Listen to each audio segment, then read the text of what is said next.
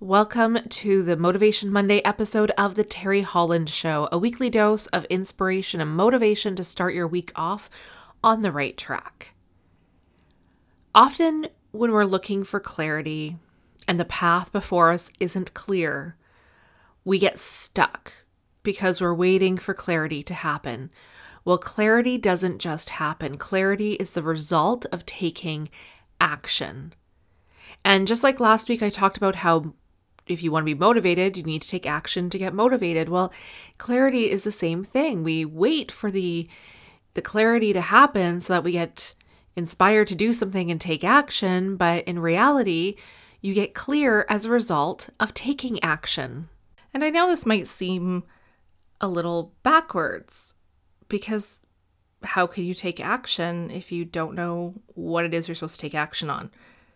How do you move forward unless you know what you're moving forward into. And the realization I've come to is that you just have to blindly move through the dark until you find the light. It's kind of like imagine that you're in a dark room and it's it's completely dark.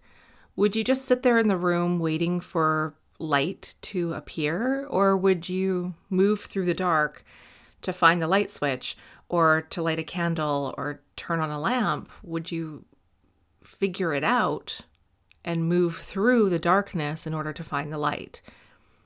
That's what clarity is.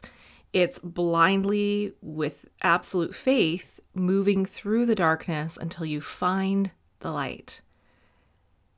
And then the clarity comes as a result. And it's it's kind of like you take that step with faith and the universe is going to start showing you little glimmers of what's next. And you just have to have faith that you will get there. But if you just stay in the dark and you don't do anything towards finding the light, then you end up just getting stuck sitting in the dark. So if you're feeling stuck and uncertain and you don't know what your next steps are, just take a step.